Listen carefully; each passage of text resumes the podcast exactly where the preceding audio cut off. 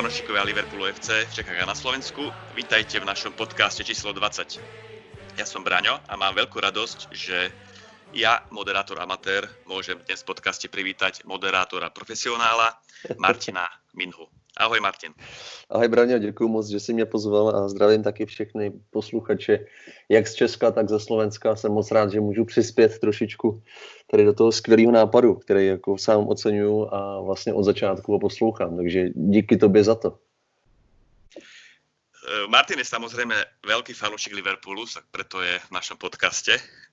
A keď o ňom, o ňom môžem prezradiť, tak Martin pôsobí v Českom rozhlase, konkrétne v rádiu Wave pre slovenských poslucháčov Radio Wave je taká obdoba uh, Radia FM v slovenskom rozhlase. Mm-hmm. Martin v Rádiu Wave moderuje seriál rozhovorov s inšpiratívnymi osobnosťami a nedávno natočil výbornú podcastovú sériu Osobák, kde trošku grilluje alebo predstavuje 8 uh, e, profesionálov z oblasti športu alebo alebo také, také, také fyzičná, alebo však Martin, povedz asi ty viac o tom. Děkuji moc za to, mě to překvapilo, Mile, že, že to znáš. Eh, víceméně my jsme se v té sérii snažili o to představit osm různých sportů pod dohledem profíků. Takže já jsem si všech těch osm sportů vyzkoušel a e, měl jsem samozřejmě u sebe mikrofon a zaznamenával jsem takové ty první tréninky a chtěli jsme inspirovat lidi k tomu, aby se nestyděli vlastně si vyzkoušet e, sporty, kterých se třeba trošičku bojí, ať už z důvodu toho, že v tom nebudou dobrý, nebo že se jim bude někdo smát. A měli jsme to štěstí, že se nám podařilo oslovit fakt jako ty největší profíky v Česku. Měli jsme tam i olympioniky, třeba Adama Ondru za sportovní lezení nebo Šárku Pančochovou za snowboarding a byla to jako krásná práce. A kdyby si to chtěl někdo poslechnout, tak může fakt kdykoliv v jakýkoliv podcastové aplikaci právě pod názvem Osobák. Budu moc rád. Ja som videl si všetky diely a dosť ma aj zaujalo, ako si tam snowboardoval po zadku. jo, jo, jo, To by som sa asi neodvážil. To bolo perfektné. Mám skvělý zážitky z toho, no, opravdu. Točili jsme i třeba saunový ceremoniály, takže nám hořel mikrofon například v sauně, takže takový i po technické stránce takový perličky tam padaly a moc rád na to vzpomínám. Tak môžem odporúčať všetkým poslucháčom, výborná taká podcastová séria, treba si to pozrieť, výborná vec to je.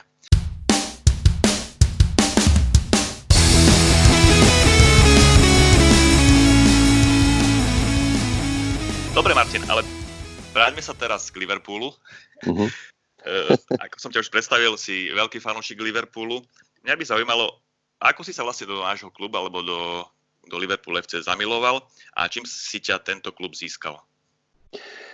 Tak já začnu asi tím, že vlastně díky tomu, že ty si mě pozval a díky tomu, že teď je ta pandemie, která zkrátka nás všechny obklupuje, tak jsem měl konečně čas si trošičku zalistovat ve svém archivu a už dokonce v roce 2000 jsem našel, z roku 2000 jsem našel fotografii, eh, kde jsem já na jihu Anglie a už tam pobíhám v dresu eh, Stevena Gerarda, myslím, jako opravdu prostě fandím asi tomu klubu od jak živá, ale já to vždycky beru, když si na to někdo ptá, takže ta první sezóna, kdy jsem ten tým začal fakt sledovat, je sezóna 2003-2004 a ta inspirace u mě byla úplně jasná. Bylo to kvůli české stopě, Baroš Šmicer.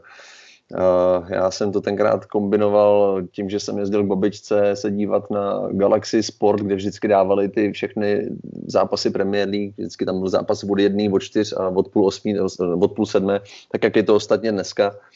A já jsem u toho ležel a, a hrozně jsem to hltal a, a díky tomu, že jsme tam měli možnost fakt pozorovat toho Barryho se Šmícou, tak to bylo jako naprosto fenomenální.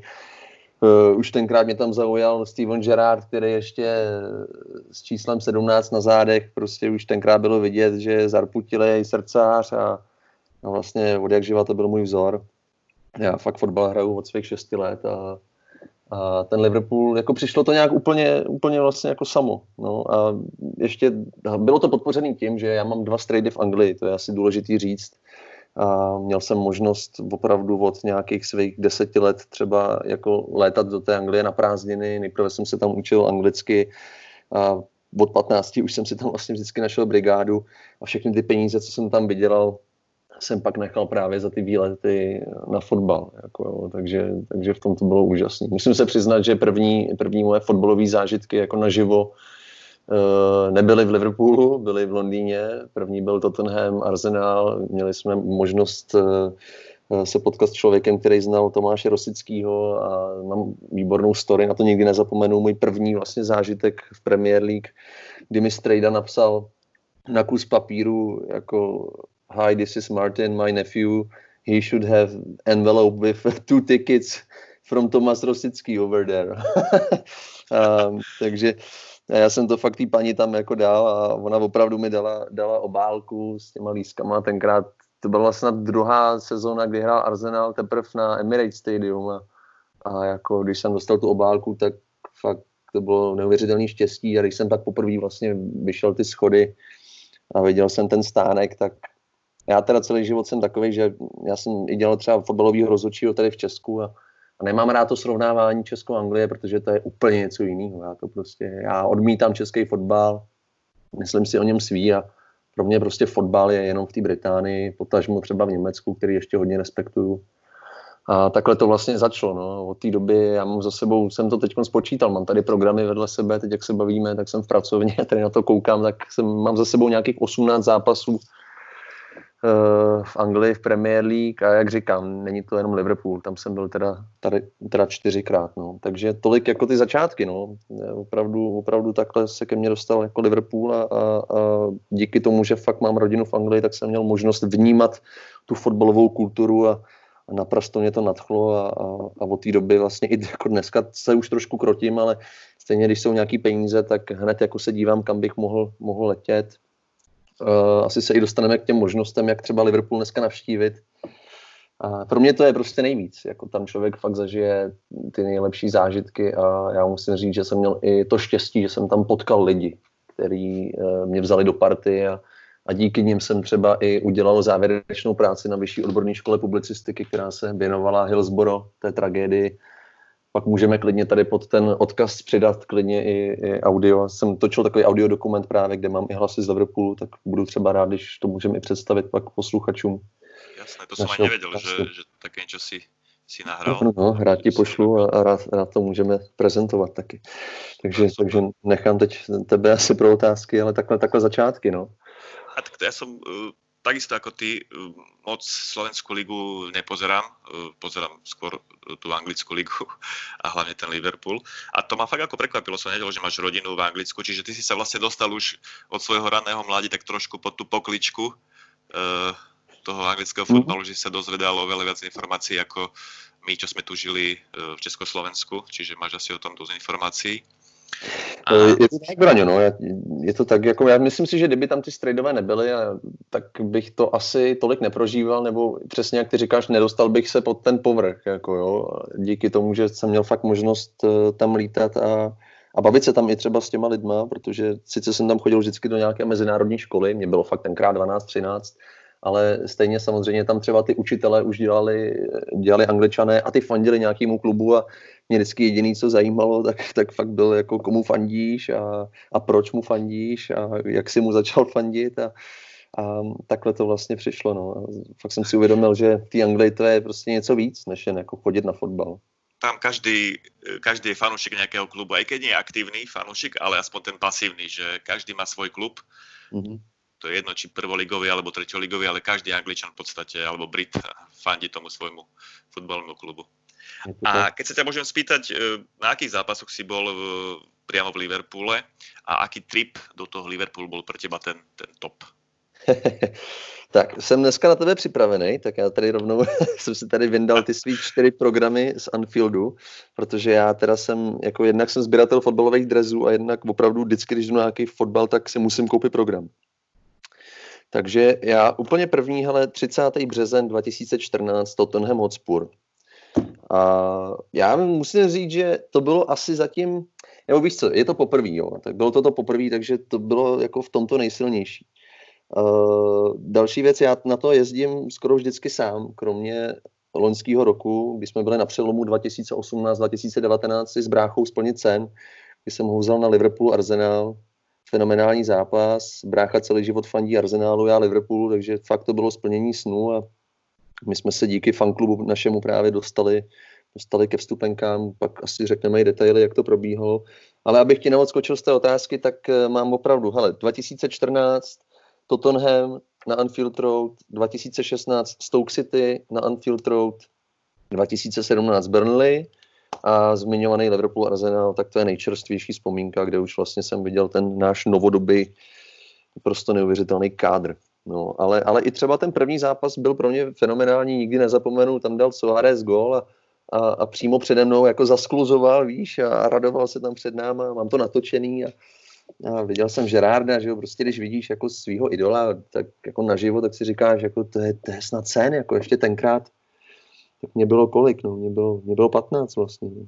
je jako, je neuvěřitelný prostě. A bilancia tvoja z těch čtyřech zápasů, předpokládám, že všechny čtyři jsme vyhrali.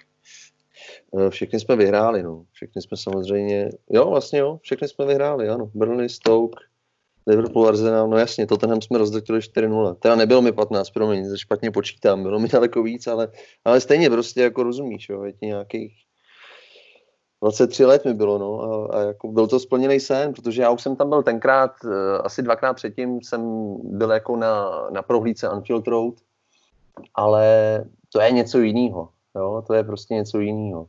Jako ten zápas sám o sobě, a k tomu jsem se chtěl taky dostat, že tam to není jenom o tom fotbale. To je, já jsem to říkal celý život právě tomu bráchovi a on mi nevěřil. On říkal, jak to jako není o tom fotbale? Já říkám, no to začíná už ráno. Ty prostě vstaneš, podíváš se z okna a už vidíš, že opravdu lidi už se taky připravují, že už tam chodí v drezech, že se scházejí prostě tam Liverpoolu v tom centru a jako debatujou a čtou ty noviny a teď jako teď ty překupníci do toho a teď ty fast foody a tady to a, a pak ty hospody samozřejmě, to je jako pro mě je třeba dneska jako, to zní blbě, ale tam ta hospoda před tím zápasem a, a potom to je pro mě možná ještě víc než ten zápas jako samotný. Mně přijde ten zápas vždycky tak hrozně uteče a, a, a stejně ty nikdy nevidíš tak dobře jako, jako v té televizi třeba, ty akce nebo tohle, aha, rozumíš? Aha.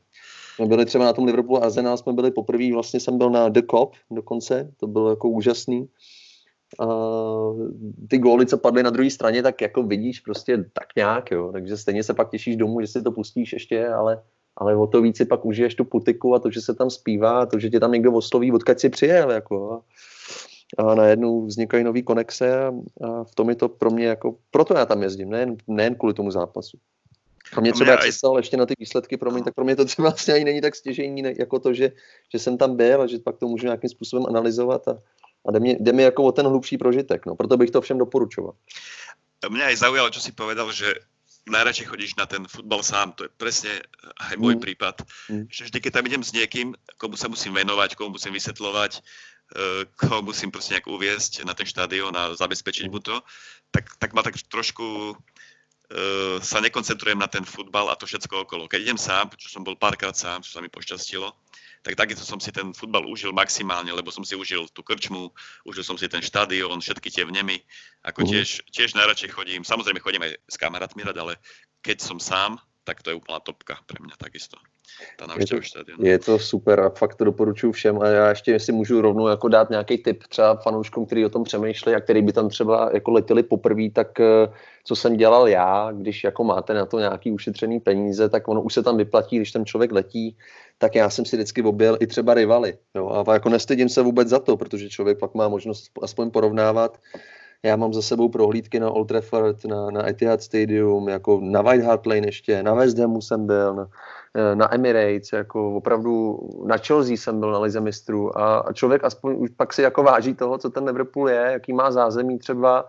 A třeba už jenom když vezmu ty prohlídky těch stadionů, byl jsem i v Německu třeba na prohlídkách, tak musím říct, že jako teď, teď opravdu po tom, co máme i tu novou tribunu, tak to je úplně jiný level a všem to doporučuju tam třeba letět, i když neseženete lístek, tak jenom na tu prohlídku.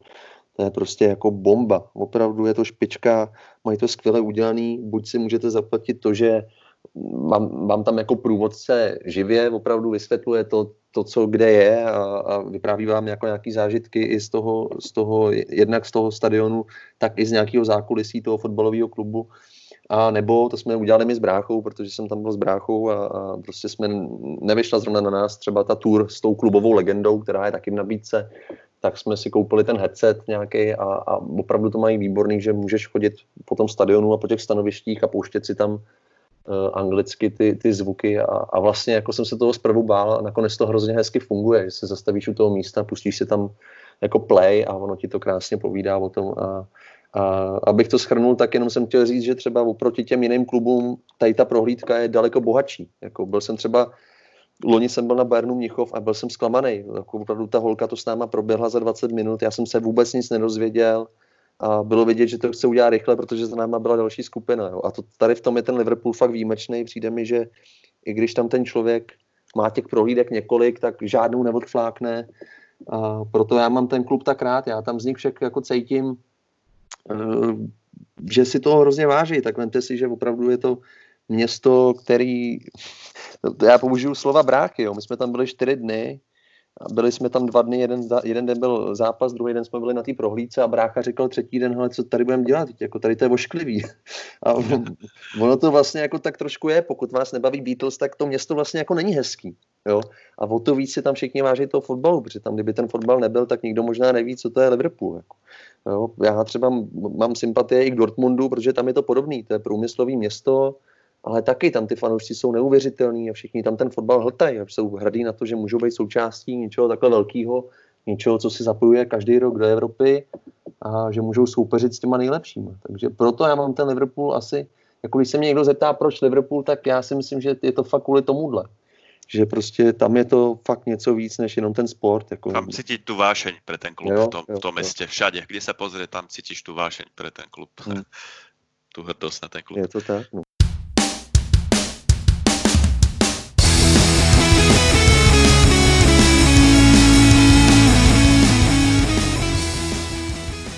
Dobre, a keď sa ťa môžem spýtať, e, ktorý hráč Liverpoolu je pre teba e, ten top, akého máš najradšej? Aj z histórie, nielen momentálně, ale i hmm. vlastně z histórie. Dneska jsem nad tím přemýšlel a já se přiznám, možná mi to někdo bude jako zazlívat, protože on nás jakoby zradil, ale je to fakt Fernando Torres. Pro mě je to prostě, když se řekne, na jakýho hráče vzpomínáš s láskou nebo, nebo s takovým nadšením, nebo jako byl to prostě pro mě fakt Torres. Sezóna 2007-2008, to byla jeho první vlastně. Ta sezóna nebyla některak úspěšná, my jsme vlastně skončili čtvrtý. Uh, že jo, myslím si, že v Lize mistrů jsme tenkrát vypadli v tom prodloužení se semi, v semifinále s Chelsea, ale jako já jsem miloval tu sestavu, miloval jsem teď se ptal na hráče, tak já jenom řeknu, ten Torres, já si do dneška jako občas ve sprše zpívám tu jeho písničku, to je opravdu, to je, to, pro mě to je prostě opravdu hráč, který když přišel, tak za prvý vypadal hrozně pokorně, byl takový, mně se líbilo, že on se jako, ačkoliv ty Španělé jsou takový, že jim ta angličtina moc nejde, tak mi přišlo, že on se občas jako snažil aspoň něco říct a, a hrozně si ho chválil ten Gerard, to, to se mi hrozně líbilo. A pro mě byl vždycky Gerard ten, který když jako říkal něco v interview, tak já jsem to bral, že tak to je. Pro mě to byl prostě lídr, kapitán, jako idol a vlastně takový jako bůh toho Liverpoolu. Ich spolupráce byla na vysoké úrovni. A, a, přesně tak. A hlavně, a on sám si to jako vlastně doteď pochvaluje, že to bylo, že to bylo jako úžasný. A mě se obecně, mám to asi spojený s tou sezónou vlastně, protože to bylo vlastně, to byla sezóna, kdy jsem byl poprvý, kdy jsem byl na Anfield Road, poprvý. Dneska jsem se díval právě do toho archivu a mám opravdu fotku, já jsem se snažil vypadat tenkrát Torres, hrozně vtipný, mám fotku, kde, kde jako jsem, jsem já a za mnou je Torres na plagátě a máme, měl jsem ten dres, co měl on na sobě a mám úplně stejný vlasy jak on, jo. No prostě byl jsem magor. Ale, ale, ale do dneška třeba, do dneška mám, to se přiznám, mám jeho dres, vlastně ten šedivý, jak jsme měli tenkrát Away Kit, tak ho mám v autě jako na spolujezdci. Prostě sedačka spolujezdce je oblečená tady do toho drezu přítelkyně na tom sedí každý den, když jí vozím. Jako. Takže prostě Fernando Torres byl pro mě o to více. Já třeba do dneška nechápu ten jeho odchod a nedávno se mě někdo ptal, když to říkal, že já se živím tím, že dělám rozhovory s lidmi v médiích tady v Česku. A mě se někdo ptal, jako jestli mám někoho, koho by jsem chtěl někdy jako vyspovídat. A já jsem říkal, já bych chtěl toho Torrese opravdu se s ním zavřít a vysvětlit mi, aby mi vysvětlil všechno to, co bylo zatím, že on tenkrát do té Chelsea odešel za prvý a za druhý jako jak se on na to dneska dívá, protože podle mě, jakmile on oblíknul ten jejich hnusný dres modrý, tak pro něj jako skončilo úplně, všechno skončilo podle mě. A to podle mě je obrovská škoda, jo. A ten Torres prostě pro mě vždycky bude takovej, Palaces na hráče, který, který mě vždycky bavil v minulosti v našem drezu. Byli tam i další, jako, ale, ale tady ta sezóna, měl jsem tam rád i toho Ryana Bábela, to byla sezóna, kde byl vlastně Bábel, Peter Crouch tam byl, všichni moje oblíbenci, Dirk Out, Gerard, jo, byl tam ještě Benitez, který jsem mě jako získal tím, tím Istanbulem, jak jsme vyhráli ligu mistrů, to vlastně taky do dneška vidím, jak jsem seděl v tom pokojíčku, celý byt už spál a já jsem tam prostě křičel, jako potají jsem se hlídal, abych nezbudil všechny. Ten obrat jsem tam na té malé televizi jsem, jsem sledoval, takže ale Fernando Torres, asi kdybych mohl jako vrátit nějakou dobu, tak dneska jsem se zrovna, když jsem věděl, že si mě pozval, za což ještě jednou děkuju, tak jsem si fakt dneska díval na ty všechny jeho góly a, a to bylo fantastický, protože když si vezmeš, jak on vypadal, tak on byl relativně rychlej. Doporučuji mimochodem audioknihu nebo i knížku si můžete koupit Alexe Fergasna. On tam krásně popisuje tu jeho schopnost toho Torrese. On říkal, že on, když Torres běžel, tak si všichni mysleli, že už jede na maximum, ale on měl tu schopnost, že jako uměl klamat, že uměl ještě zrychlit. Jo, to je, to je jako fascinující. A, a on byl vlastně i technicky jako hrozně na tom dobře a uměl dát góla z dálky, z blízka, no prostě mám ho rád, no, do dneška. To byl skvelý strelec, akorát už v posledných sezónach u nás a potom samozrejme aj v Chelsea, aj e, keď bol zase ešte niekde inde, tak e, bol už limitovaný tými zraneniami, ktoré mali podľa mňa obrovský vplyv na jeho výkonnosť. On už nemal mm. potom ani tú rýchlosť, ani podľa mňa tú výbušnosť po tých častých zraneniach. A ja si myslím, že a samozrejme ja lutujem, že Torres od nás odišiel, ale myslím, že už, už tedy bol na, na ústupe z tej svojej formy alebo na poklese. Mm. Hej. Čiže asi odišiel pre nás e, v pravý čas, aj sme za neho nejaké peniaze dostali celkom slušné, čiže ale zlomil srdce, ako ty hovoríš, zlomil srdce určite, veľa fanúšikom a faninkám akože Liverpoolu. To je, to je fakt. Ako mohol u nás byť legendou, tak to, tak to na ňu spomíname na, ako na vynikajúceho hráča, ale legenda u nás asi, asi nebude. To ne, to ne, to ne.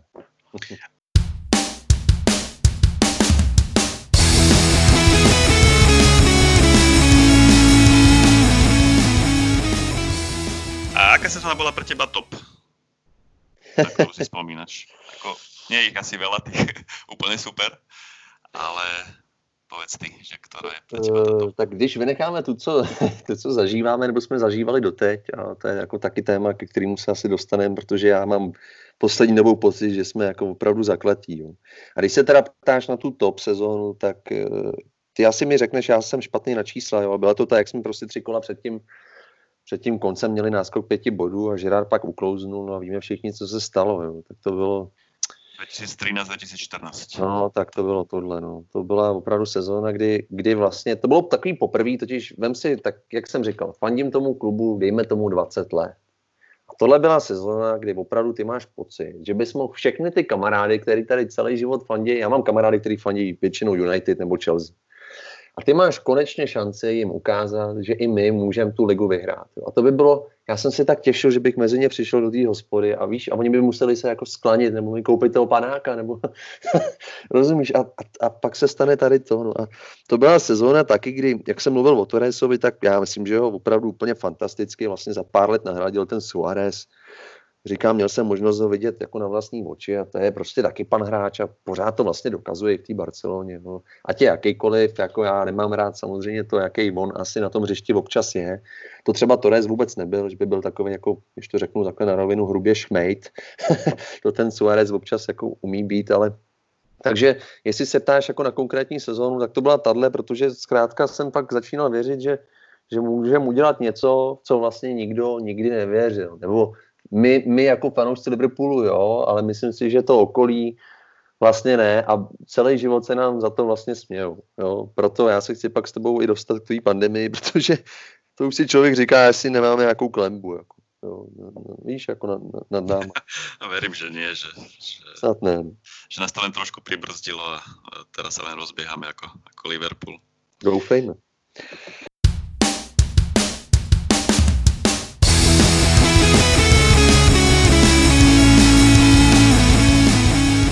Dobre, tak uzavrieme túto tému, kde si sa tak trošku predstavil, ako si, ako si sa k tomu klubu dostal, k Liverpoolu a čo si s ním zažil. Poďme sa trošku porozprávať o, o tragédii, ktorá sa stala na Heysel štadióne v Bruseli mm-hmm. 29. mája. Tu bude 35. výročie. priznám sa, že fanúšikovia Liverpoolu alebo celkovo Liverpoolu sa k tejto, k tejto udalosti alebo tejto tragédii dosť neradi, neradi vracajú, pretože je to taká, taká čierna škvrna na, na, štíte, na štíte klubu. Ale my sa k tomu vráť, vráťme trošku, to rozoberme, čo sa vlastne stalo, lebo podľa mňa mm. tí mladší fanúšikovia uh, možno aj nevedia, že, to, že sa to stalo a tí ostatní možno ani nevedia, že čo sa vlastne tam udialo. Keď to mm. zhrniem, uh, keď zhrniem fakty, tak vlastne 29. mája 85 bolo finále Ligy majstrov, kde sa stretol Juventus Turín s našim klubom Liverpool FC. E, na staročkom štadióne Heysel v Bruseli sa to hralo, ktorý nesplňal obe štandardy a stalo sa tam taká situácia, že e, do neutrálneho tábora e, medzi dva znepriateľené, alebo teda fanúšikovské tábory Juventusu a Liverpoolu popredávali lístky aj talianským fanúšikom a, a liverpoolskí fanúšikovia na ten neutrálny sektor zautočili, e, talianskí fanúšikovia sa zlakli, snažili sa utiecť do susedného sektora cez taký murovaný plot, ktorý e, nevydržal tlak, spadol a vlastne zavalil ostatných fanúšikov a sumárom bolo 39 mŕtvych, 600 zranených, 14 e, fanúšikov Liverpoolu bolo odsúdených na 3 roky za neumyselné zabitie. Z toho vyplynulo, že anglické kluby dostali 5-ročný zákaz účinkovania mm. v pohároch a Liverpool dokonca 6-ročný e, zákaz účinkovania v pohároch. Ako si ty na túto udalosť spomínaš? Čomu prikladáš najväčšiu váhu, že či sa to stalo, čo bolo zanedbané, alebo ako sa na to pozeráš zo strany nášho klubu, že či tí fanúšikovia mali na tom tú najväčšiu vínu, tak ako to prezentujú médiá, ako sa to ešte doteraz prezentuje, že, že to celé bola vlastne najväčšia chyba uh, hrubých uh, a opitých fanúšikov Liverpoolu. Hmm. Uh, já si myslím, že je správně, že to takhle i třeba v našem podcastu otvíráme. Uh, my, my, než jsme si vlastně zapli tady mikrofon, tak jsme se bavili spolu, že se tady o tom moc nemluví. Já to řeknu takhle. Já už jsem zmiňoval, že jsem měl možnost točit dokument o Hillsboro díky tomu, že jsem právě v tom roce 2014, kdy jsem byl poprvé na zápase Anfieldu, tak jsem tam potkal dost jako super lidi, se kterými jsem doteď v kontaktu a vlastně, když jsem točil ten dokument, tak jsem jel do Liverpoolu dělat nějaký rozhovory s nimi, aby mi tady o tom řekli. Jenom, co chci říct, ty lidi jsou stejně starý jako já a Hillsboro teda nezažili, oni nebyli na světě. Já jsem se snažil dostat nějakého respondenta k tomu, aby mi řekl přímo jako člověk nějaký, který třeba tam byl, nebo který jako i někoho vlastně znal, nebo to třeba sledoval tenkrát v televizi, nebo byl někde jako v okolí toho Sheffieldu. Já se vrátím k tomu Bruselu, neboj se, jo, jenom to řeknu takhle, takhle ze široka. A vlastně nikdo mi k tomu nechtěl nic říct. My máme tady kontakt v československém fanklubu, přes který my můžeme navštěvovat uh, zápasy Liverpoolu. Ten kontakt se jmenuje Steve, je to celoživotní fanoušek, my se k tomu třeba ještě jako za chvilku dostaneme, ale jenom řeknu, že ani on, ačkoliv si myslím, že mi věří a já ho znám prostě, protože jsem třikrát u něj jako byl doma a, a měli jsme možnost si povídat, tak i on mi řekl, že mi k tomu prostě nic neřekne, že jako nechce. A to je to jako to je vlastně Hillsboro, který, když to tak jako vezmeš, tak o tom se prostě mluví pořád, mluví se o tom doteď. A když to jako otočím a řeknu to možná jako ošklivě, já teď doufám, že to všichni pochopí, tak ta Hillsboro možná paradoxně jako těm liverpoolským fanouškům pomohlo. A já teď řeknu proč. Já si myslím, ty jsi to říkal sám, pět let byly eh, anglické kluby tady po té tragédii v Bruselu, což je teda, to byl pohár mistrů evropských zemí tenkrát, s tím Juventusem, tak byli vyřazený jako z těch evropských pohárů. No a já si myslím, že všichni to právě těm liverpoolským fanouškům jako tenkrát, možná i doteď, jako dávali vlastně za vinu. 80. léta, to se obecně ví, kdo čte fotbalové knížky, tak prostě zná tu historii, to byly jako léta rowdies, kdy prostě opravdu ty, ty hooligans byly v Británii, jako eh, ve velkém měřítku. Zkrátka bylo to jako velký téma. Ostatně i tady po tom zápase, že jo, Margaret Thatcher tenkrát jako premiérka vystoupila a řekla, vyhlašuju prostě všem rowdies jako boj, bude se s tím jako něco dělat. Eh, nakonec víme všichni, jak to dopadlo. Díky Hillsboro paradoxně se absolutně změnil prostě evropský fotbal, nejen evropský, ale světový. Já si zatím stojím díky tomu, že jsem mohl jako studovat ty materiály, které jsem studoval kvůli tomu dokumentu, tak prostě vím, že takzvaná Taylor's Report, jo, co, což je zpráva, která vyšla po té tragédii v Hillsborough, která navrhovala ty pravidla. E, dám pár příkladů, jenom, že na stadionech musí mít sedačky, že každý fanoušek musí mít svoji sedačku, že musí zmizet ty ocelové ploty za bránou, aby když tak e, lidi mohli utíkat jako na tu, na tu, na tu trávu a, a tak. Tak od té doby to vlastně funguje a díky tomu se dneska nemusíme bát jako jít na, na zápas, kde je 90 tisíc lidí a, a kde třeba i ty fanoušci se nemají jako rádi. Jo, můžeme být naprosto dneska úplně v pohodě. Uh, I z těch reakcí těch fanoušků, se kterými jsem točil, tak všichni říkali, vlastně můžeme být rádi, zní to blbě, ale že se to stalo. Protože kdyby se to nestalo, tak se to stane jindy a až pak by si všichni uvědomili, že je to průser, že ty, že ty pravidla jsou špatně nastavený. Ale ten Brusel, byly to 80. léta, ty jsi sám říkal, že eh, hele, těch 39 mrtvých, eh, dneska jsem se ještě k tomu, tomu nějak dostával, tak bylo potvrzený, že většina z nich fakt umřela díky tomu, že jako spadla tribuna. Eh, já si myslím, že dneska, i kdyby třeba jeden sektor se přemístil do druhého, tak ta tribuna nespadne. Prostě tenkrát ty stadiony nebyly tak kvalitní, jako, nebo neměly takovou kontrolu. Uh, jo, jako neodpovídali tomu těm, těm zápasům. A co se tam tenkrát stalo, máme z toho nějaký videozáznamy, jako asi je potvrzený, že ty angličani fakt vyprovokovali ty Italy. Je to samozřejmě špatně, já jsem proti jakýmukoliv násilí, jako nemám to rád, jako ačkoliv mě baví třeba prostě jako nějaký filmy uh, z historií jako hooligans, tak jako samotný násilí si myslím, že je jako špatně a hlavně obzvláště na stadionu. Víte, jako pane bože, do dneška existují jako ultras všech těch klubů a jdou se prostě pobít, ale už to má nějakou formu, sejdou se v nějakém parku, kde prostě neohrožují nikoho jiného a jako dělat tady to je pro mě ten největší nesmysl. Takže já se na to koukám. Já jsem tam nebyl, Braňo, nebyl jsem vlastně ani na světě. A myslím si, že byla tenkrát jiná kultura a, a nebylo to podchycený vůbec. Ani Hillsboro, a ani tenkrát ten Brusel. Dneska jsem se díval ještě na ty záběry a tam ani nebylo dostatek policajtů a když už tam oni přijeli, tak stejně dělali, že to nevidějí. Nikdo tam nikomu nepomáhal, tam si pomáhali jenom ty fanoušci sami navzájem. Takže je to hrozně těžký, hrozně mi to jako mrzí, že se tady ty věci eh, udály, ale zároveň, a budu zase teď skopírovat ty lidi, se kterými jsem já točil a byli tam mý vrstevníci, to znamená lidi narození v roce 90 a vejš, tak vlastně fakt jako všichni té historii paradoxně děkujou a, a jako o to víc bychom si měli vážit těm obětem a každý rok si to připomínat, protože kdyby se tady ty věci ne, ne, neudály, tak si myslím, že dneska by se to třeba dělo pořád, jako opravdu a, a dneska fakt už je to na velmi profi úrovni, jak teda stadiony, tak ta bezpečnost těch lidí, ať, ať, ať jde o stevardy, security, policajty, záchranky, vymezený pravidla, táto, táto udalosť kompletne vlastne zmenila bezpečnosť na anglických štadiónoch, ano. či už Hillsborough alebo ten, eh, ten Brusel. Hmm. A eh, tie opatrenia, ako si spomínal, pomohli tomu, že na anglických štadiónoch je momentálne skvelá atmosféra, cítiš sa bezpečne, mm-hmm. zmizli tie ploty okolo, okolo ihriska, čo zabraňovalo jednak aj výhľadu a mm a má to aj úplne inú atmosféru ten štadión, keď tam nemáš tie ploty, ako ešte do dneska je na slovenských štadiónoch, možno aj na českých.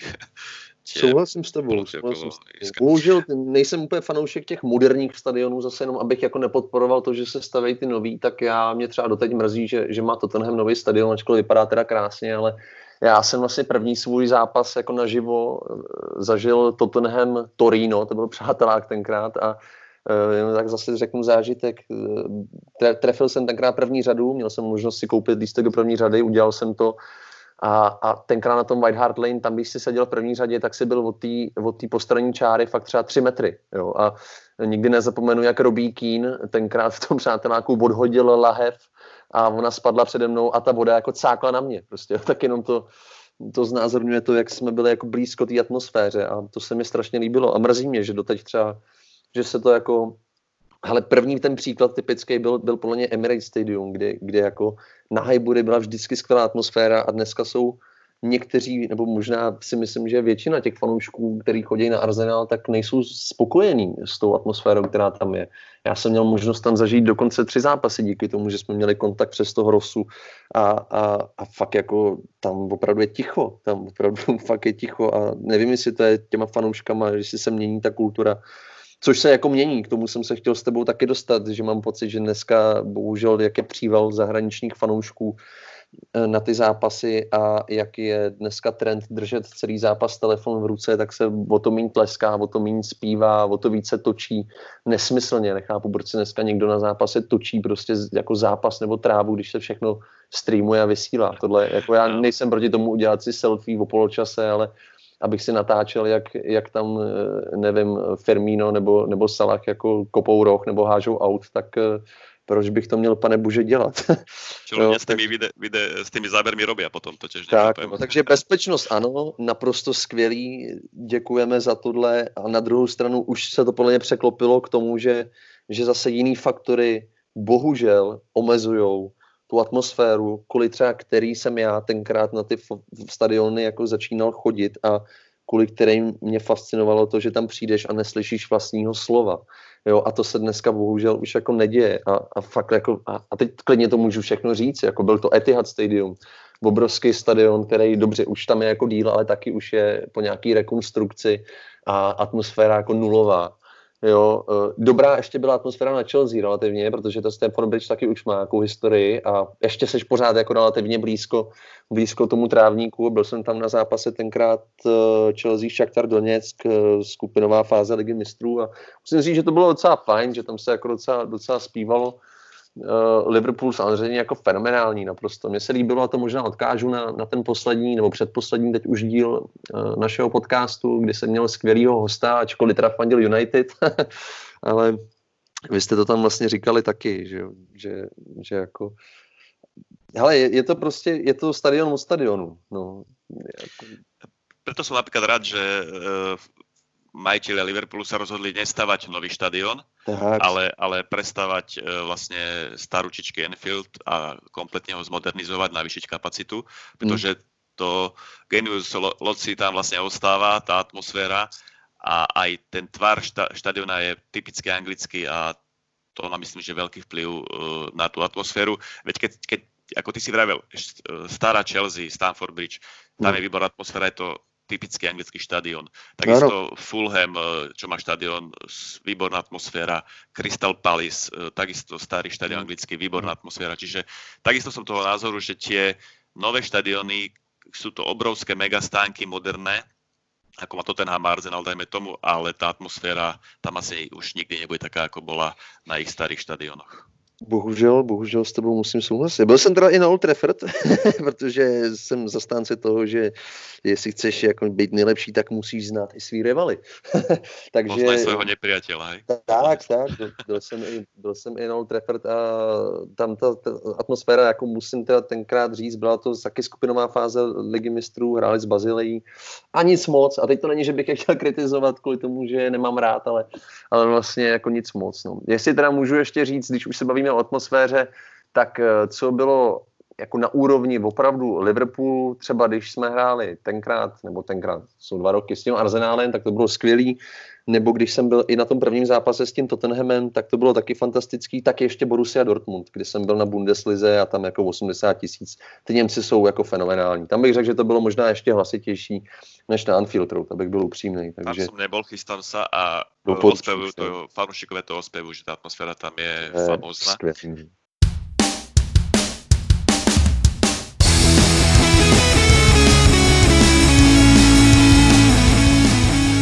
Som premostil vlastne od toho Bruselu e, k našej ďalšej téme, k tomu reštartu uh, anglickej ligy.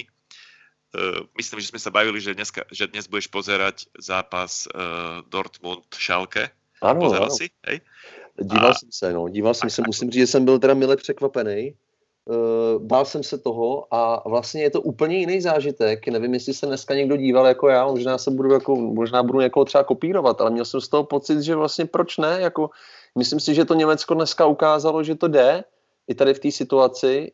Je to divný, myslím si, že to bylo hrozně znát na těch fotbalistech prvních třeba 5-10 minut, kdy se nepouštěli do žádných akcí a jenom si vyměňovali balón jako vzadu a, a při nejhorším jako ve středu pole. Ale pak ten Dortmund převzal, převzal jako opravdu otěže a, a vzal to do svých rukou a ten zápas ovládnul. Ale zajímavý, říkali to i komentátoři hezky, že třeba vyniknou najednou zvuky. Úplně jako divák u televize vnímáš jiný zvuky. Vnímáš to, když ten hráč jde do souboje, vnímáš to, co ten hráč říká, vnímáš to, jak na ně ten trenér křičí. Takže jako z hlediska třeba fanouškovského pro mě to bylo dneska něco nového je to divný, prostě ta atmosféra tam je divná, ale myslím si, že je to daleko horší paradoxně pro ty hráče, než jako pro nás diváky. Takže doufám, doufám a věřím tomu, že jako anglická liga si z toho vezme příklad.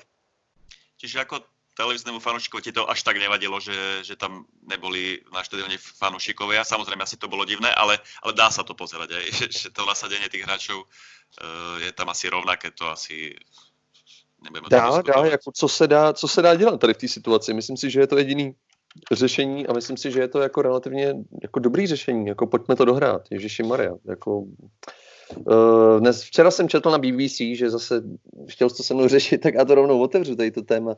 Uh, včera jsem četl na BBC, že někteří hráči se tomu brání, že do toho jako nechtějí jít v Anglii. Byl to konkrétně Troy Deeney včera zrovna z Watfordu, pak ten kapitán Norwiche, jak on se, Grant, Grant Henley, myslím, že se jmenuje, tak ten říkal, že má doma těhotnou manželku a že se bojí, že prostě půjde na zápas, přijde tam do kontaktu jako se stovkou lidí a, a teď neví, jestli to má v sobě a, a že to hodí na svou těhotnou manželku, která je krátce před porodem a, Uh, ja, Rahim Sterling sa vyjadroval tiež v tomto duchu, taky. že je to nezodpovednosť, aby, mm. aby sa tá liga uh, dohrávala. Aký máš ty na to názor? Lebo, lebo hovorí sa, že to, ten reštart je predbežne plánovaný na 12. júna 2020. Ano. Ostáva dohrať nejakých 9 kôl. Mm-hmm. Uh, teraz vlastne tí kompetentní Premier League uh, diskutujú, lebo vláda im dala už uh, nejaké rámcové schválenie toho, že sa to môže za určitých podmienok akože reštartnúť. A oni teraz diskutujú nad podmienkami, za akých podmienok sa to bude dohrávať, či, či už na neutrálnych štadionoch, alebo vlastne každý na svojom štadióne, ako bolo predtým plánované. Ako, si, ako sa ty na to pozeráš? Čo tých dohrávok alebo od toho reštartu očakávaš? Ak, akým spôsobom by sa to podľa teba malo, malo od, odohrať? Uh, tak já jsem zmiňoval to Německo a řeknu to znova. Já jsem se, říkám, já jsem si nebyl jistý, jak to bude vypadat, ale co my jako teď fotbaloví diváci, a teď opravdu to beru z pohledu fotbalového diváka zatím, jak, jak my se na to můžeme dívat? My jediný, co vlastně si můžeme přát, a teď konkrétně my fanoušci Liverpoolu, zbývá devět kolek, si správně říkal, máme 25 bodů náskok. Prostě jako nikdy takováhle šance na titul nebyla, uh, troufnu si říct, že třeba už nikdy nebude. A co já si můžu přát? Jako já jsem tady dva měsíce zavřený bez fotbalu, jediný, kde mám fotbal, je, že si tady pouštím nějaký fotbalový dokumenty, uh, případně si zapnu jako PlayStation. A já prostě budu rád, když se to nějakým způsobem dohraje. A na druhou stranu, abych řekl tu druhou stránku, já opravdu chápu ty hráče, já jim jako rozumím. A i rozumím prostě uh, vlastně nějakým těm manažerům nebo třeba i majitelům nějakých těch klubů, kterým se to zkrátka hodí, jako to nedohrání se nebo případně anulování. Ale já zase jako objektivně, já bych ani neměl asi radost z toho, kdyby se to teď uzavřelo a my bychom ten titul jako získali. Samozřejmě je to pro nás pořád lepší varianta a bylo by to zasloužený, než aby se to anulovalo. Ale já jsem rozhodně pro to dohrání když to jde v Německu, proč by to nemělo jít na ostrovech? Jo? Teď je otázka, a oni to říkají, jako co se stane, když prostě po dvou kolech v Bundeslize teď zjistí, že šest těch klubů má nakažený hráče.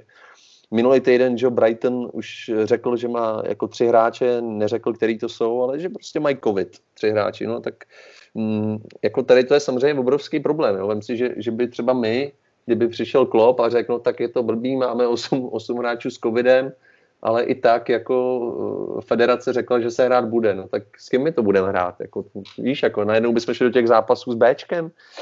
Je to strašně těžká situace. Podle mě je to něco, a není to jenom v tom sportu, je to jako všude, ten svět na to nebyl připravený. Hledají se řešení, jak se teď říká, hledá se new normal a já pevně doufám, že že to půjde podle vzoru Bundesligy. Ještě mě zaujalo, vrátím se k tomu, mají to krásně připravený i na těch stadionech, jo, ale zase to nedává smysl. Ty, ty vidíš, kamera, tam byl prostě pohled na ty hráče, kteří jsou na lavičce. Teď mají nově udělané lavičky, kde opravdu ty hráči sedí od sebe dva metry, mají na sobě roušky.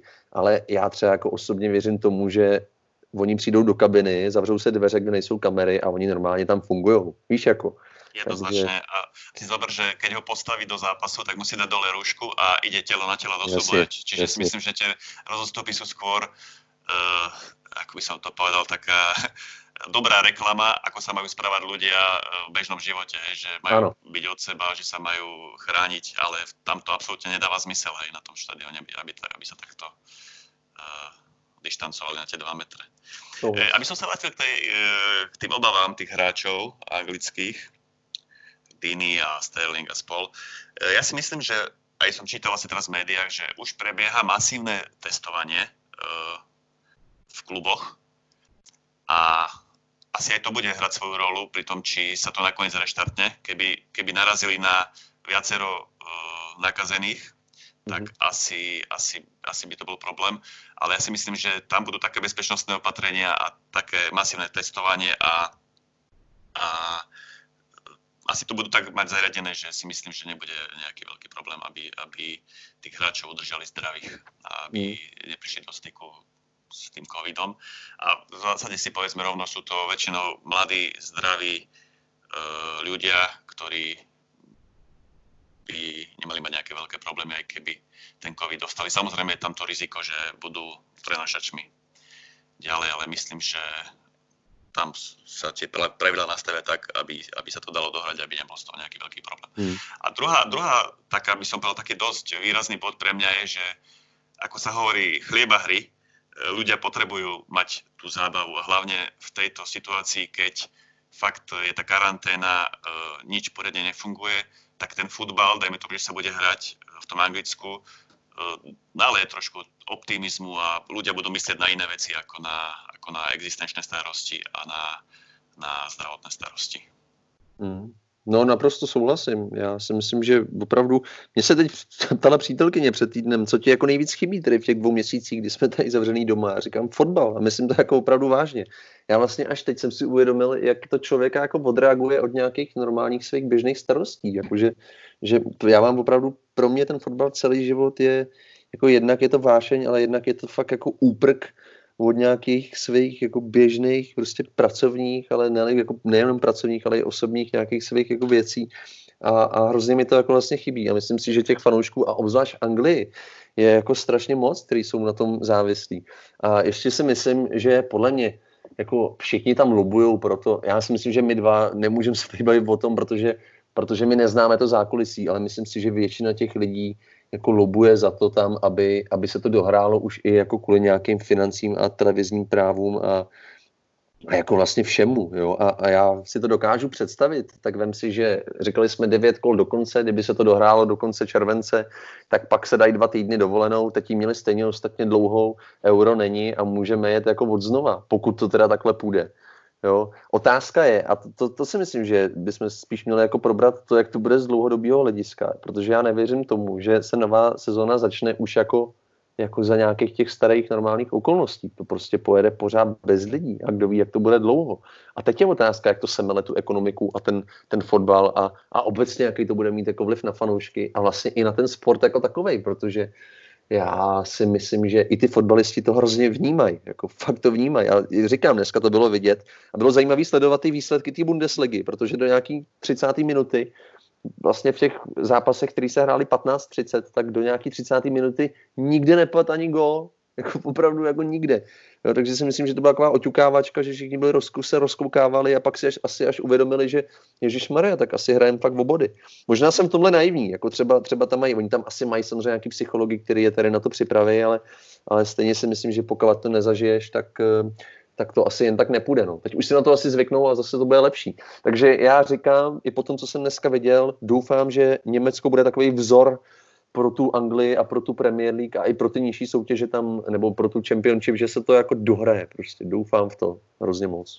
A ako, ako formou, keď teda uh, predstavme si, že sa začne hrať, ako mm. formu tých jednotlivých tímov predpokladáš? Samozrejme, asi sa zhodneme, že, že, že to nebudú nejaké špičkové výkony, pretože keď uh, spolu hráči dva mesiace netrenovali, tak tá súhra uh, asi nebude ideálna. Mm neviem, ako to dneska vyzeralo v tom Dortmunde e, z pohľadu kvality toho futbalu, e, ako to môžeš posúdiť. E, či niečo také očakávaš aj v Anglicku?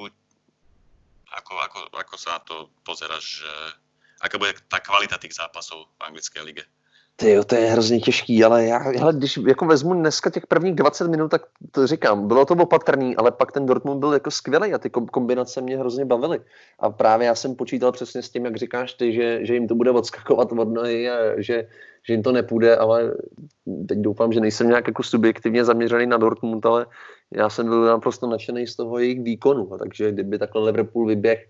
Zase druhá věc je, že si myslím, že ty hráči samotní jsou strašně hladoví tomu jako já věřím, jo, taky. A kort, kort si myslím ten Liverpool, jako ty naši kluci, ty musí být úplně, protože si vím, v jaký jsme byli jako flow, jak se říká, nebo prostě v rauši.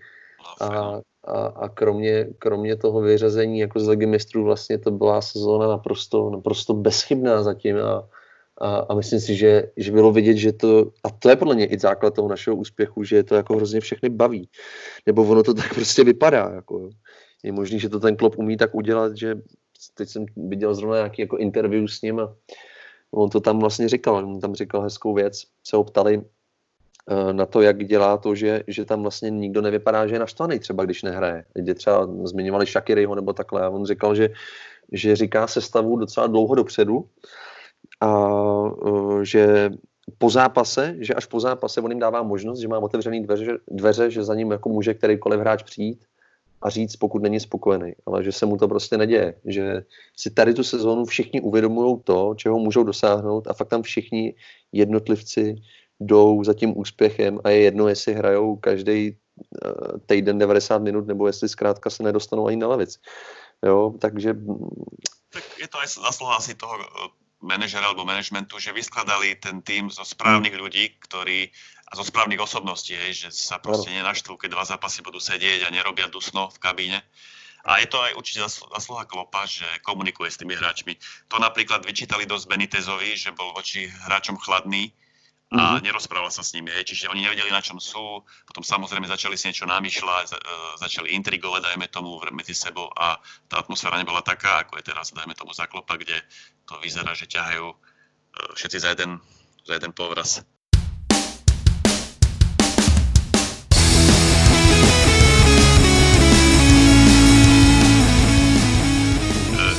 Vlastne začali tú tému, mali sme pripravenú ďalšiu tému, kto podľa teba môže za úspech a vzostup uh, Liverpoolu medzi top kluby, medzi svetovú špičku? Je to, je to iba práca Klopa, alebo je to práca, nedaj Bože, jeho predchodcu Rodgersa, alebo hlavne, hlavne managementu klubu? Aký je tvoj názor na, na túto vec? Uh, zmiňuje se pouze Klop, já si nemyslím, že to je pouze Klop, ale myslím si, že to je hlavně Klop. Prostě ten manažer a já třeba, a je to zase pohled pouze fanouška, jo? já si myslím, že trenér musí být takový, který uh, má respekt, což třeba za mě, musím říct, jako zmiňoval si Beníteze, třeba Benítez neměl. Roy Hodgson pro mě taky neměl jako respekt. Na první dobrou, myslím.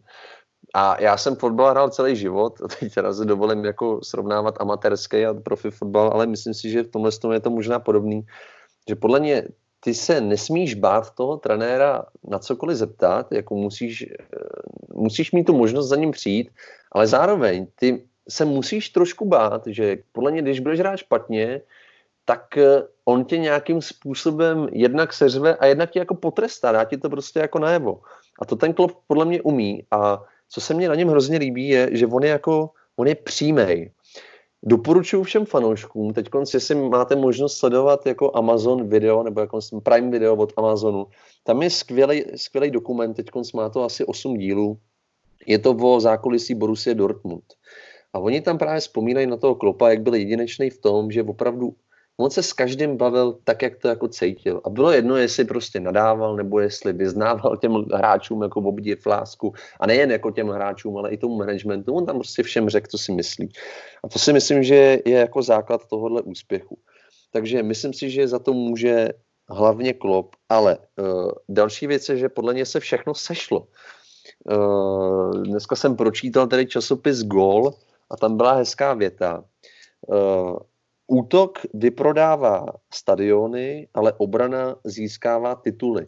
A to je něco, co si jako já myslím, že nám hrozně chybělo prostě. A začnu už jenom tím, jsem chtěl říct jako hloupým brankářem, ale podle mě prostě jako brankářem, který nám strašně dlouho jako chyběl, opravdu.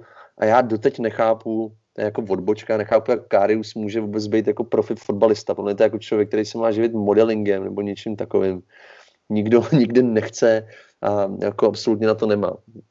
Rychlá odbočka, ale k tomu, zpátky k tomu úspěchu, uh, myslím si, že za to může příchod Fandajka, což je jako evidentní, jak na statistikách, tak na tom veškerém jako projevu toho týmu. A tady jako docela zase zážitek, který mi teď naběhl, my když jsme byli s bráchou na tom uh, Liverpool Arsenal, tak tam za mnou přišel nějaký holandský reporter, který natáčel dokument o, o Fandajkovi a ptal se mě, co se jako o tom myslím, o tom jeho příchodu a jako jak, jestli jsem nadšený z jeho výkonu. A já jsem říkal, já jsem říkal na rovinu, říkám, helejte, prostě když on přišel a já jsem viděl, že stál 75 milionů liber, tak jsem myslel, že se všichni zbláznili a byl jsem naprosto jako skeptický na první dobrou se mi líbil jenom tím, jak on je jako strukturovaný jako stoper, jako fyziologicky, že on má podle mě jako naprosto ideální parametry pro to být stoper. Ba co víc, na něm je skvělý, že on je hrozně jako rychlej a co podle mě si sedlo i v tom Liverpoolu, tak jeho všichni respektují a je takový přirozený lídr, to nám chybělo. No a k tomu, když si vezmeš, jakým způsobem jako hrajou teď ty krajní beci, mimochodem, kterým jsem já taky nevěřil, ještě dvě sezóny zpátky, nebo když nám přicházel Robertson, tak já jsem si říkal, co to je, prostě kdo to je. A my máme nejlepší, podle mě, jako opravdu obranu teď, jako troufnu si říct, no já si myslím, že máme fakt nejlepší obranu na světě, jako opravdu si to myslím.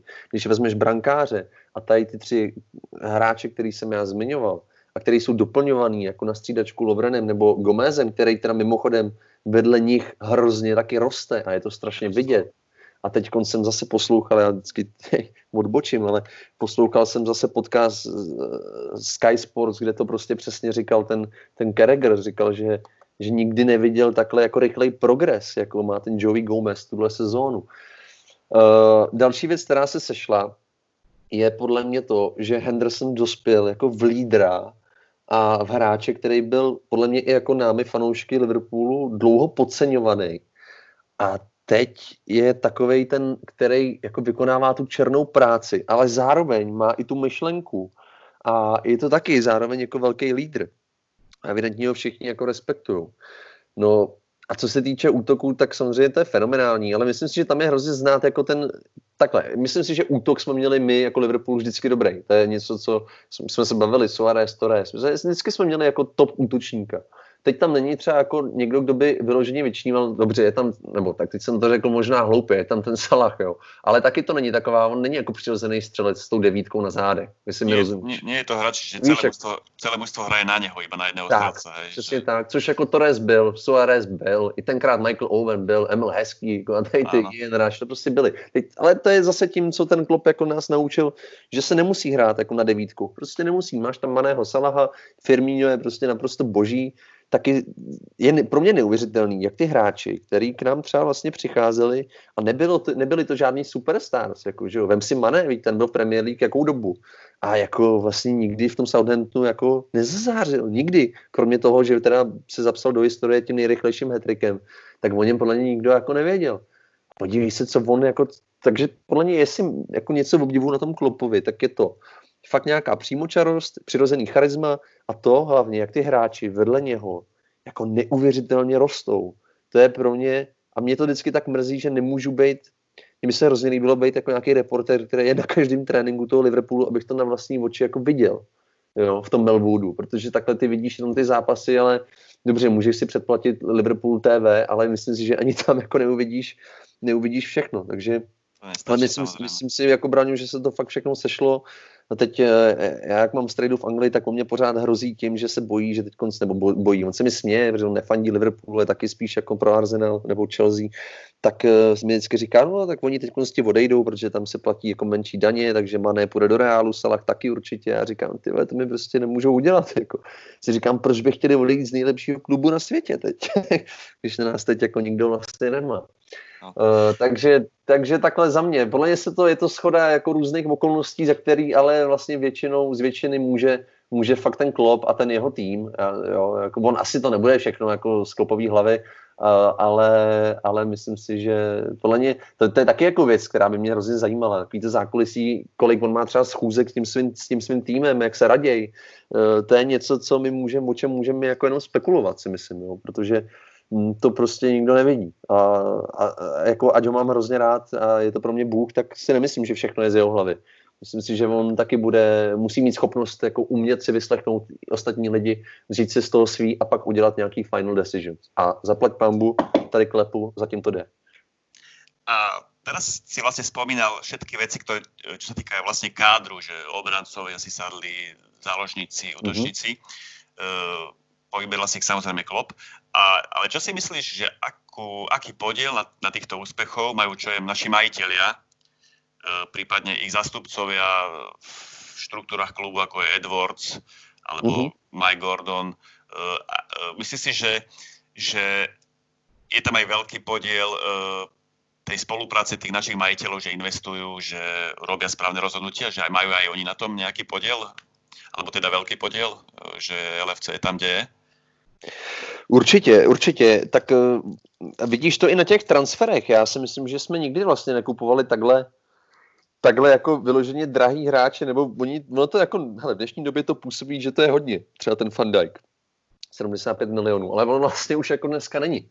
Jo, a, ale teď nechci být konkrétní. Obecně si myslím, že ano, máš pravdu a zase se budu opakovat, všechno se sešlo i v tom, že k tomu Klopovi podle mě oni vyhoví, že když on si vytipuje nějakého hráče, respektive scouti mu ho vytipují, on to schválí, tak uh, zkrátka oni mu vyhoví, pořídí mu ho. To je jedna věc. Druhá věc je to, jak se teď myslí na fanoušky. To se mi strašně líbí. V tom posledním díle vy jste se o tom bavili, že vlastně Liverpool jednou chtěl nějakým způsobem zvýšit eh, ceny vstupenek. Fanoušci řekli ne a šlo, šlo se s tím jako dolů. Jo, jako stává se z toho zase takovej ten Bob Paisley prostě klap, klap jako těch, těch fanoušků, Uh, třeba teď, jak se řešila že obrovská kauza, to bylo, jak jsme jako zažádali o nějakou tu podporu, covidovou a potom fanoušci prostě s tím byli nespokojení, nejen teda fanoušci, ale i legendy, jako byl Didi Haman, Keregr uh, a ostatní se k tomu vyjádřili a, a zase se to jako stáhlo, jo. Takže hm, já si třeba tady v tomhle směru nechci už to pitvat, protože už o tom byla řeč, ale myslím si o tom svý, myslím si, že jsme toho možná měli využít a že bychom se za to jako neměli stydět. Na druhou stranu, jako je, asi to finančně nějakým způsobem zvládneme, a, takže ano, a, a vem si i ten stadion, už jsem zmiňoval ty prohlídky, tak eh, to, samozřejmě ty prohlídky to je jenom jako dílčí věc, ale, ale i ten stadion, jak roste a jaký s ním oni mají plány. To je jako další naprosto skvělá věc, že se nebude stavět nový stadion, ale že se drží Anfield Road a snaží se přizpůsobit tomu, aby se tam vešlo ještě víc lidí, Uh, mám z toho opravdu jako velkou radost, doufám, že to vydrží, že, že třeba majitelé se nezblázní a neprodají ten klub někomu, komu na tom třeba nebude záležet, protože se ukazuje i v ostatních klubech, že to je hodně rozhodující faktor. Samozřejmě, myslím, že ta symbioza majiteľov eh, a, a Klopa je velmi dobrá. Tí majiteľe ukazujú, že sa neboja investovať do klubu. Uh, aj modernizovať štadión, e, akadémiu, čiže myslím si, že tam si to pekne do seba sadlo. Dneska som čítal jednu zaujímavú vec e, v takom národnom denníku SME na Slovensku. Čo si mhm. myslíš o tom, že bol tam článok, že Brandon Rogers položil základy klopovho týmu. E, bol to článok o tom, že Brendan Rogers vlastne tými hráčmi, ktorých pritiahol a tým štýlom hry, urobil, urobil základ nejaký základ pre Klopa a Klop to len vlastne ako rozvinul a dovedol do dokonalosti alebo k úspechom e, ten tým. Čo si, čo si ty myslíš o tom, že uh, sme, dajme tomu, tam ten redaktor napísal, že Rodgers má zásluhu na tom, že kde je teraz Liverpool a kde je teraz Klopp? Já s tím souhlasím a děkuji, že jsi mi to připomněl. Chtěl jsem to tady zmínit. E, já si občas přes eBay objednávám magazín 442, který mi sem chodí. A zrovna v tom nějakém předminulém čísle, který mi tady přišlo, tak tam byl rozhovor teď aktuálně právě s Rogersem o tom, jak se mu teď daří v Lestru. A on to tam sám vlastně přiznával. On tam přiznal to, že říkal, já jsem byl v Liverpoolu, což je jeden z největších klubů na světě. A když to vidím zpětně, tak jsem ještě nebyl připraven na to, abych jako eh, byl tam tak úspěšný. Zkrátka jsem nebyl jako ještě hotový. A podle mě i proto se mu teď daří v tom Lestru. Takže já si myslím, že ano, on má, má a teď to prokazuje, má a měl, respektive měl a teď má obrovský potenciál Rodgers a myslím si, že se z něho fakt stane jako top, top manažer a už se stává. A já to vlastně vidím i z toho pohledu fanouška, když si na to vzpomenu.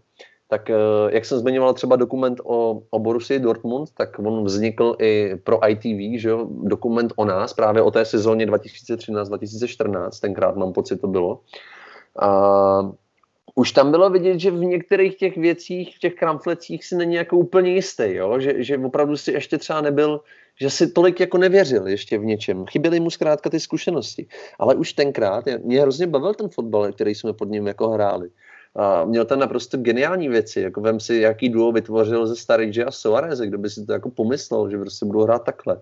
A není to jenom o tomhle. Samozřejmě jako už i tam jako vedle něj některý hráči, a byl to třeba ten Henderson, že, který tenkrát od něj dostal šanci, myslím si, teď klidně mě oprav, myslím si, že on byl ten, který dal jako Hendersonovi kapitánskou pásku.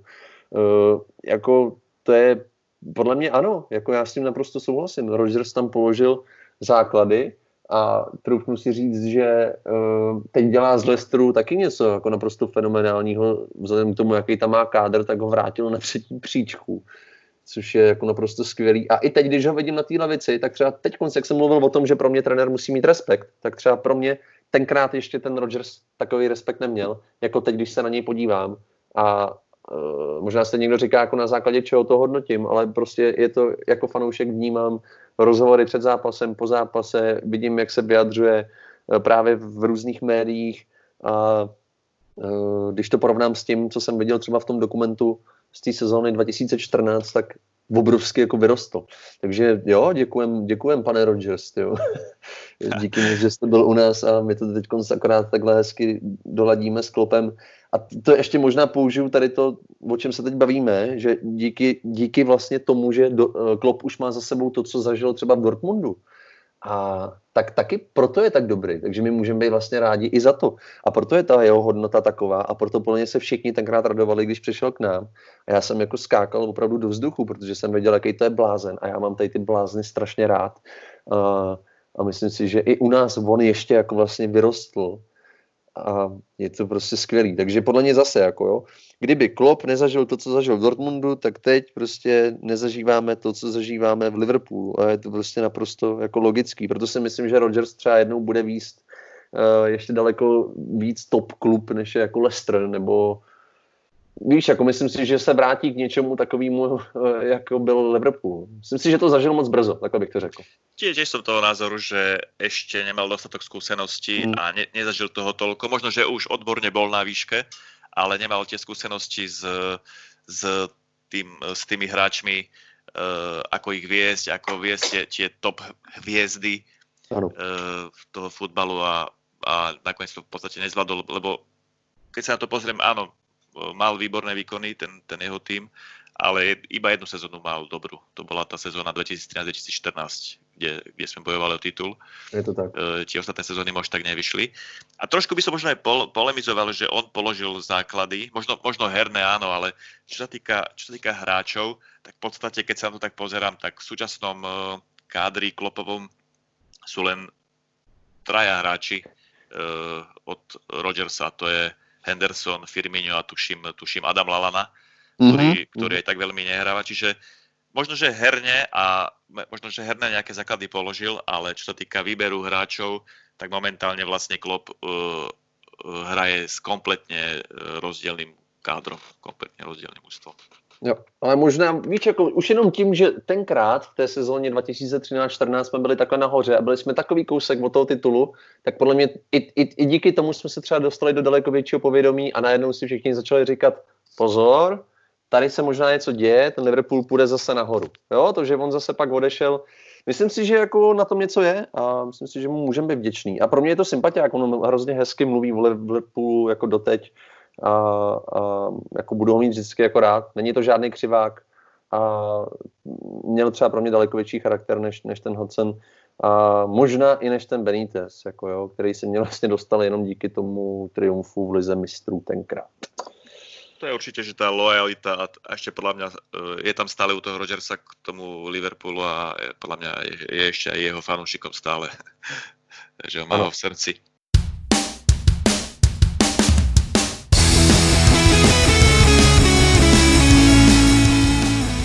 Dobre, Martin, myslím, že máme zase viac ako hodinu podcastu. Uh, mohli by sme tento, tento podcast uh, uzavrieť. Uh, máš ešte nejaký odkaz pre fanúšikov Liverpoolu na záver? Čo by si chcel odkazať našim poslucháčom? Já bych chtěl říct, že je skvělý, eh, že vznikl tady ten podcast. Myslím si, že eh, by se měl poslouchat co nejvíc a možná bychom ho měli dělat i častěji. Tímto bychom možná Braňo mohli i vyzvat třeba někoho, kdo by se chtěl zapojit aktivně mezi nás, tak ať se určitě ozve do komentářů. Eh, rádi nazdílíme i ten zmiňovaný dokument o Hillsboro, který dáme teda tady, tady k tomu podcastu, taky asi k tomu článku. A já možná ještě si přihřeju trošku polívčičku a, a řeknu, že ty, co jsou závislí na Instagramu, tak teď vzniká z mý dílny takový projekt, projekt, kde by jsem chtěl sbírat právě od fanoušků, který cestují na uh, Liverpool nebo ostatně i na jiné stadiony nějaké zkušenosti, fotky, inspirace, zážitky a chtěl bych to sdílet tady na ten tady na ten profil, bude to jak na Instagramu, tak na Facebooku, tak eh, možná potom přidám taky jenom informaci na naší, na naší fanouškovskou stránku. Ještě jsme chtěli zmínit asi ty možnosti na ty výlety, nevím, jestli to chceš probrat teď, Braňo, nebo v příštím díle, nechám to na tobě, protože teď to asi stejně není aktuální. Uh, presne a ja si myslím, že ťa veľmi radi ešte privítame v ďalších, ďalších pokračovaniach podcastu a tam bude na to priestor možno aj potom, ako sa reštartne liga a znova sa obnoví to cestovanie, tak tam by sme e, znova rozobrali tieto veci.